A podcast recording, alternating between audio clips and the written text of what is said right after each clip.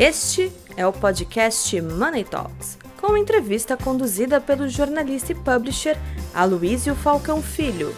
Patrocínio Sapori.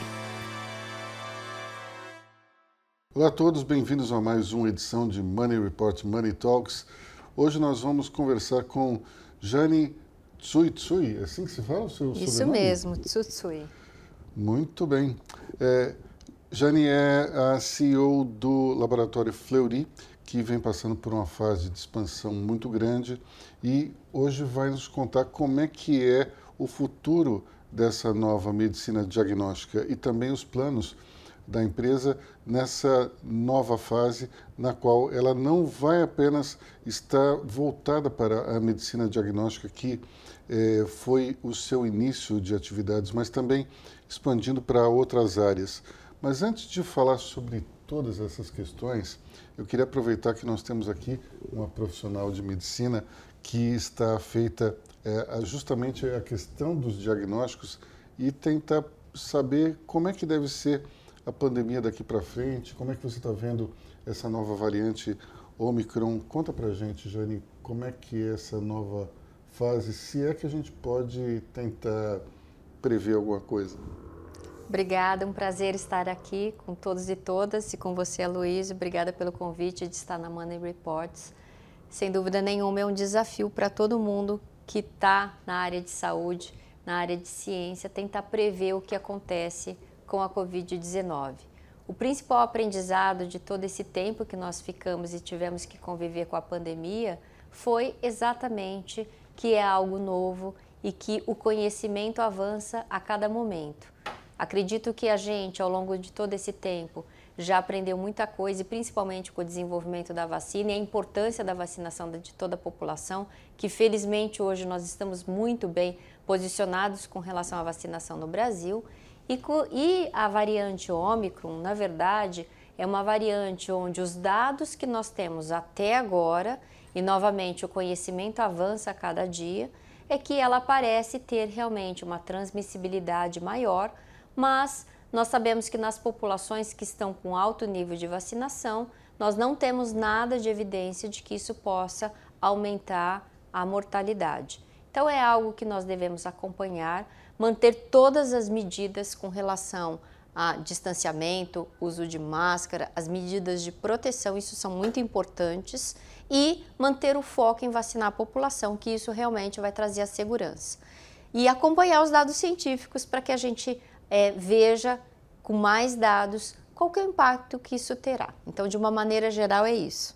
Se por acaso nós tivermos aquela situação na qual os especialistas acreditam, pelo menos nesse momento, que é uma, uma cepa com menos letalidade e maior transmissibilidade, isso ajudaria na chamada imunização do rebanho? Não, na verdade, essa era uma discussão que se tinha lá atrás qual a importância na imunização de rebanho? O fato é que com a Covid-19, os estudos mostraram que a importância realmente é a vacinação. Isso que te dá uma proteção mais efetiva contra a Covid-19. É por isso que todo mundo insiste na importância da vacinação de toda a população. E toda a população, não só do Brasil, mas como do mundo. Eu acho que a Covid-19 mostrou exatamente isso, o quanto essa visão do todo é importante. Com relação à transmissibilidade, nós sabemos, como é, eu falei anteriormente, da importância, porque a gente tem que lembrar que a vacinação, em geral, ela evita que você tenha casos de maior gravidade e internação.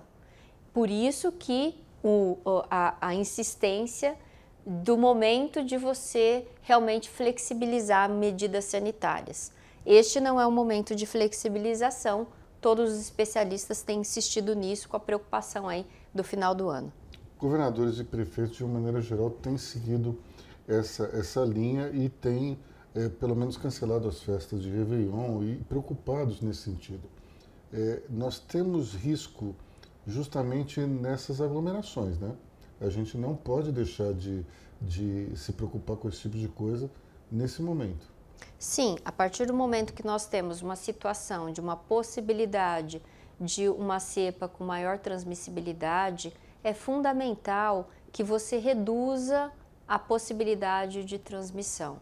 Aliás, a gente lembra que é, a Covid-19, o SARS-CoV-2, é um vírus que ele tem mai maior chance de apresentar mutações a partir do momento que você tem um maior índice de transmissibilidade na população.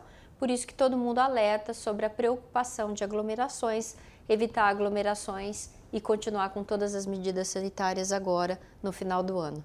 Mas vamos agora voltar ao nosso anúncio, agora ao assunto que seria o principal, que é falar do Laboratório Fleury.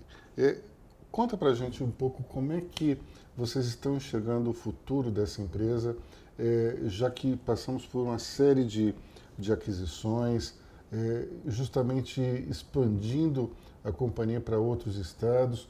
Como é, que, como é que você vê essa nova fase da empresa? Bacana porque o Grupo Fleury é uma empresa de 95 anos que já tem um reconhecimento muito forte em medicina diagnóstica e eu lembro que nós nascemos como laboratório e ao longo do tempo a gente foi adicionando outros serviços para se tornar um centro de medicina diagnóstica completo. Agora nós estamos numa fase bastante especial da empresa, olhando para o futuro e principalmente com o desafio que todo mundo tem na área de saúde. Toda a sociedade está preocupada com saúde, toda a sociedade também tem ciência de que nós teremos um processo de envelhecimento populacional e isso, obviamente, vai demandar um, uma visão de mais soluções para a área de saúde. E é exatamente por isso que o Grupo Fleury, tem um foco muito grande nas pessoas, nos clientes, ele tem ampliado a sua atuação para não só oferecer medicina diagnóstica de qualidade, como sempre fez, mas também oferecer outros serviços que atendam às necessidades de cuidado das pessoas. Por isso que nós estamos também com uma avenida de crescimento relacionada a novos serviços, oftalmologia, ortopedia, eh, medicamentos imunobiológicos.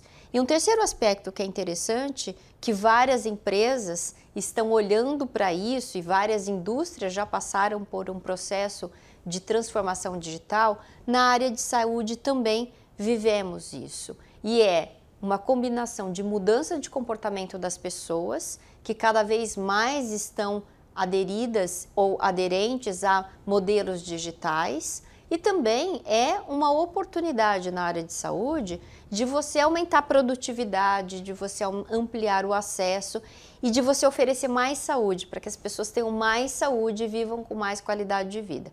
Então, esse terceiro pilar, que a gente chama de visão digital do Grupo Fleury, é outro aspecto relativamente recente que está acontecendo na área de saúde. Então, além de continuar como uma empresa de medicina diagnóstica com todo o reconhecimento de qualidade de acolhimento ao paciente, temos avançado em novos serviços e também temos feito muita transformação digital na área de saúde.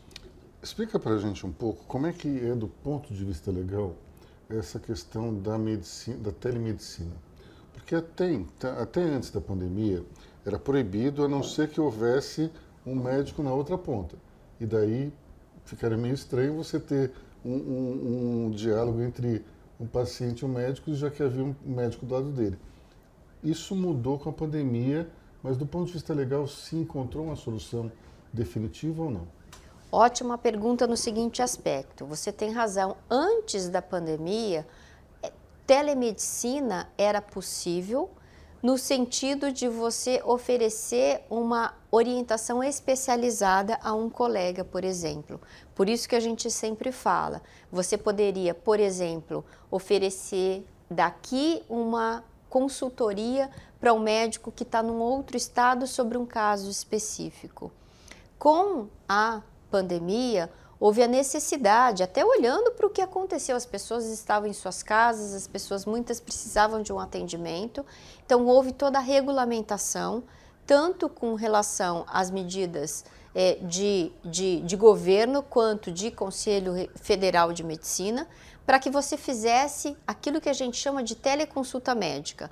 É o médico atendendo diretamente o paciente. Então, hoje está absolutamente regulamentado Claro que você precisa seguir uma série de padrões com relação a registro, com relação a prontuário, para que realmente seja uma consulta médica na sua plenitude. O que vai acontecer daqui para frente? Nós vimos que o, a telemedicina agregou muito valor durante a pandemia e a minha visão é que isso deve continuar. Claro que na pandemia houve muito atendimento do caso agudo, das pessoas que precisavam ou estavam com sintomas e que não podiam se deslocar. Ao longo do tempo, a gente vê que a telemedicina é um recurso para você continuar dando cuidado. Por exemplo, para o paciente crônico, por exemplo, para uma consulta de retorno. Na minha visão, a gente vai ter uma combinação entre a consulta física e o recurso tecnológico de telemedicina. O mais importante é a responsabilidade médica. Telemedicina é um ato médico, portanto, ela envolve tudo que é a responsabilidade do médico naquele cuidado. O fato dele estar tá usando um recurso de telemedicina não significa que todos os outros elementos deixam de, de acontecer. Então, é um ato médico e, ele, e o médico vai usar o recurso de telemedicina quando necessário e, quando não for possível, e vai complementar com atendimento presencial. Agora, eu queria trazer um elemento interessante. Toda essa experiência com telemedicina nos mostrou o valor de você fazer essa associação com tecnologia. Primeiro, hoje nós já fizemos mais de 700 mil teleconsultas médicas desde o início da pandemia. E o que a gente observou é, primeiro, o acesso. 40% dessas consultas são em locais onde nós nem estamos com unidades de atendimento. Então, realmente, você consegue fazer o, abranger o Brasil com toda a sua extensão e pessoas que precisam. E um segundo aspecto é que você consegue resolver muitos casos. Então, a nossa resolutividade da telemedicina é de 90%. Significa que em 90% dos casos, você dá uma solução para aquele paciente sem precisar que ele se desloque para um pronto-socorro ou para um atendimento físico. Claro que nós estávamos num contexto de pandemia. Agora, eu acredito que a gente vai continuar usando a telemedicina como mais um recurso. É, e a gente precisa de muitos recursos em saúde, porque a saúde é um grande desafio. Como a gente aumenta acesso, como a gente aumenta a qualidade, como que a gente promove mais saúde para que as pessoas tenham qualidade de vida. Como eu mencionei no início, com o envelhecimento populacional, nós sabemos que existe um aumento de doenças crônicas e o Brasil precisa estar preparado para encarar e para dar saúde de qualidade para todo mundo. Quando nós falamos de tecnologia, nesse momento o que surge mais na nossa cabeça é a telemedicina. Mas daqui para frente nós teremos a inteligência artificial, já existem iniciativas como o Watson, que, que vão mudar bastante, temos também o 5G, que pode, pode revolucionar uma série de coisas. O que, que nós podemos esperar daqui para frente em termos de mudanças tecnológicas? No Grupo Fleury a gente acompanha muito isso que são tendências na área de saúde. E tecnologia é algo que existe aqui dois aspectos, né? O primeiro aspecto é uma preocupação com o custo. Quando você incorpora mais tecnologias, existe uma preocupação: será que eu não vou aumentar o custo de saúde, que já é uma visão e uma preocupação com relação à sustentabilidade do setor? E eu sempre coloco que, primeiro, qualquer incorporação de tecnologia, ela precisa ser feita com um olhar para o benefício real que aquela tecnologia traz para o paciente, para o médico, para todo o sistema. Então, este olhar de você efetivamente olhar os benefícios é fundamental. O segundo aspecto é que eu acredito que a tecnologia, na verdade, vai ser um grande viabilizador. Você trouxe o tema de inteligência artificial que é algo que já é uma realidade na área de saúde e que vai ganhar cada vez mais espaço. Com o uso de inteligência artificial, é possível, primeiro, você fazer, por exemplo, análise de uma quantidade muito maior de dados para você fazer uma estratificação de risco e direcionar melhor os tratamentos, as condutas para os pacientes. Inteligência artificial também permite que você elimine atividades repetitivas, portanto, você aumente produtividade e deixe o tempo para que o médico, para que os profissionais de saúde olhem para o paciente, deem mais atenção. Então, inteligência artificial, primeiro, que consegue trazer essa visão de produtividade, isso não significa que a gente vai deixar de lado a humanização. Pelo contrário, a partir do momento que você tem mais produtividade, você pode dedicar este tempo para o olhar para o paciente, para a atenção ao paciente. E um último aspecto que eu queria trazer é que efetivamente tecnologia e inteligência artificial consegue hoje ter um nível de assertividade muito alto, o que é fundamental para você continuar melhorando cada vez mais os serviços de saúde. Então eu vejo como um grande aliado tecnologia. Inteligência artificial, como eu falei, na área de diagnóstico, na área de radiologia, já tem várias aplicações e a gente também tem utilizado inteligência artificial no atendimento ao paciente. Recentemente anunciamos uma parceria com a IBM, exatamente no sentido de você usar inteligência artificial para melhorar o atendimento ao paciente e eliminar algumas atividades que não agregam valor nesse atendimento. Então é um balanço, é um balanço de humanização, de tecnologia, de eficiência que é tão necessária na área de saúde para que a gente efetivamente consiga oferecer mais saúde de qualidade ao número maior de brasileiros. Agora, todas essas iniciativas fora, digamos, da área medicina diagnóstica, elas apontam para um, uma prestação de serviços a uma população brasileira que está envelhecendo, que, que de alguma maneira precisa de certos cuidados para manter a qualidade de vida. Para onde é que vocês devem é, se movimentar mais nesse, nesse aspecto? Já que teve uma clínica é, de oftalmologia, uma, uma outra muito grande também de, de é, questões relacionadas à fisioterapia e, e que mais vocês devem entrar? Quais são os novos mercados dessa linha? A nossa visão é a gente oferecer serviços onde você consiga fazer uma integração da jornada de cuidado. Você mencionou aqui, nós fizemos aquisição esse ano da Clínica de Olhos Moacir Cunha. A oftalmologia é uma área onde você consegue fazer a consulta, o diagnóstico, o tratamento num mesmo local, é, no ambiente ambulatorial. Lembrando que com esse envelhecimento populacional você vai ter um aumento de questões relacionadas à oftalmologia. Catarata é uma, é uma, é uma situação, por exemplo, onde você tem um aumento proporcional a partir do momento que você tem é, um, os indivíduos é, mais idosos. Praticamente 100% da população passa por esse problema, né? A, a, você tem razão. É super alta quando a gente olha aí é, essa, com essa tendência de envelhecimento. A cirurgia de catarata é uma das cirurgias que mais crescem ao longo do tempo. Um outro aspecto que você trouxe, a parte osteomuscular. Toda a parte não só ortopédica, mas relacionadas à qualidade de vida, exercícios, a se manter ativo. É, e nós fizemos a aquisição da Clínica Vita de Ortopedia, que são serviços onde a gente vai fazer o atendimento clínico, o diagnóstico, nós, inclusive, já temos centros integrados diagnósticos voltados para a área osteomuscular, mas também complementa com tratamento. Hoje nós temos hospital de ortopédico e nós temos as clínicas de fisioterapia. E por que, que isso é tão importante? Para manutenção da qualidade. Todo mundo sabe o quanto que exercício físico é importante para a saúde, o quanto que com quanto mais exercício físico, muitas vezes você tem não só lesões, mas também você tem situações outras que você vai precisar de fisioterapia. Vou dar um exemplo. Nós temos pacientes que tiveram COVID, naquela síndrome pós-COVID ou COVID longa, alguns pacientes estão precisando fazer tratamento de fisioterapia.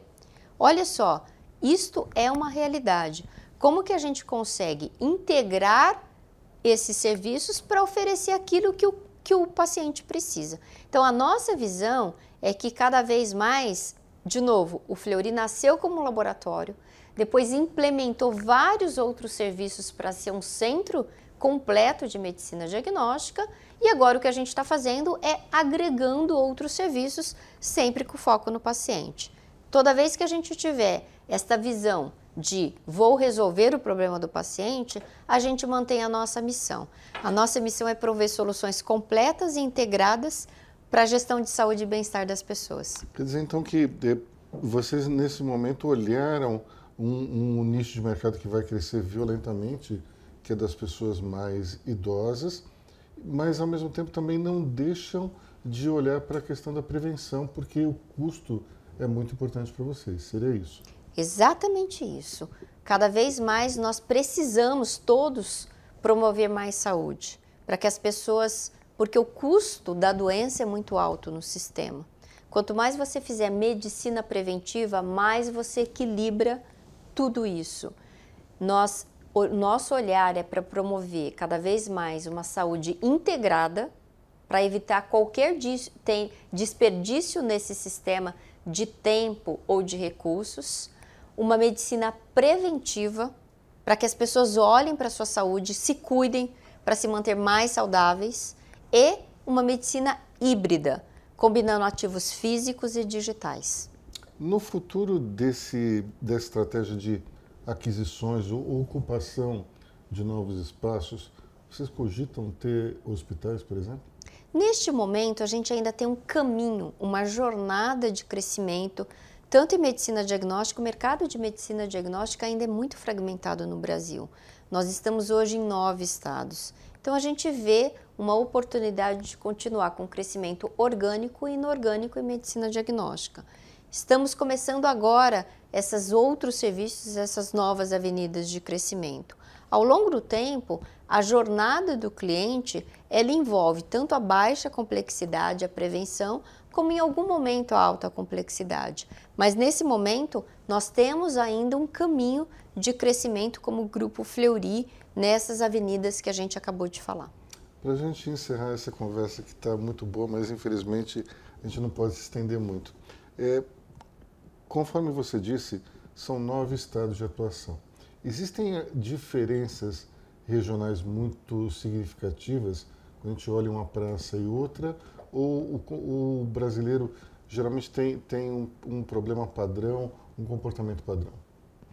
Primeiro que do ponto de vista de saúde, o brasileiro tem um perfil demográfico geral, mas tem as suas peculiaridades.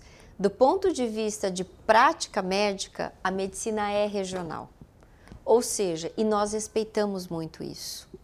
Nós respeitamos mantendo e respeitando a cultura local, inclusive com médicos e equipes locais, porque a gente sabe o quanto que o relacionamento com aqueles colegas daquele determinado local é importante.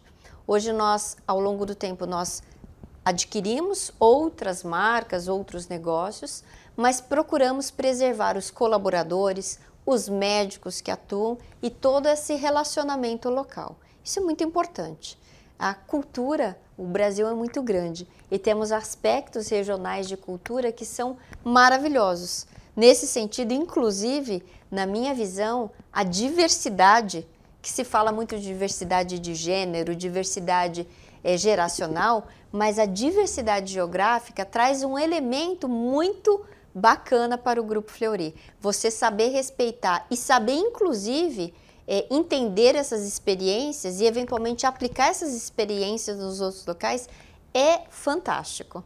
Olha, isso é muito importante, e especialmente porque a gente sempre olha a diversidade de uma maneira é, um tanto quanto viciada. Mas a diversidade regional, especialmente na saúde, ela é muito importante. Porque existem dialetos regionais, existem formas diferentes de se comportar. Tudo isso entra dentro da composição de um perfil de saúde dessas regiões. E dentro das regiões, os estados também, eles têm cada um a sua peculiaridade. Não dá para dizer que a região norte é de um jeito ou a nordeste é de outro também. Uma coisa que acontece na Bahia não necessariamente acontece no Ceará ou em Pernambuco. Tudo é realmente diferente e é regionalizado. Bom, Jane, queria agradecer muito a tua presença aqui com a gente.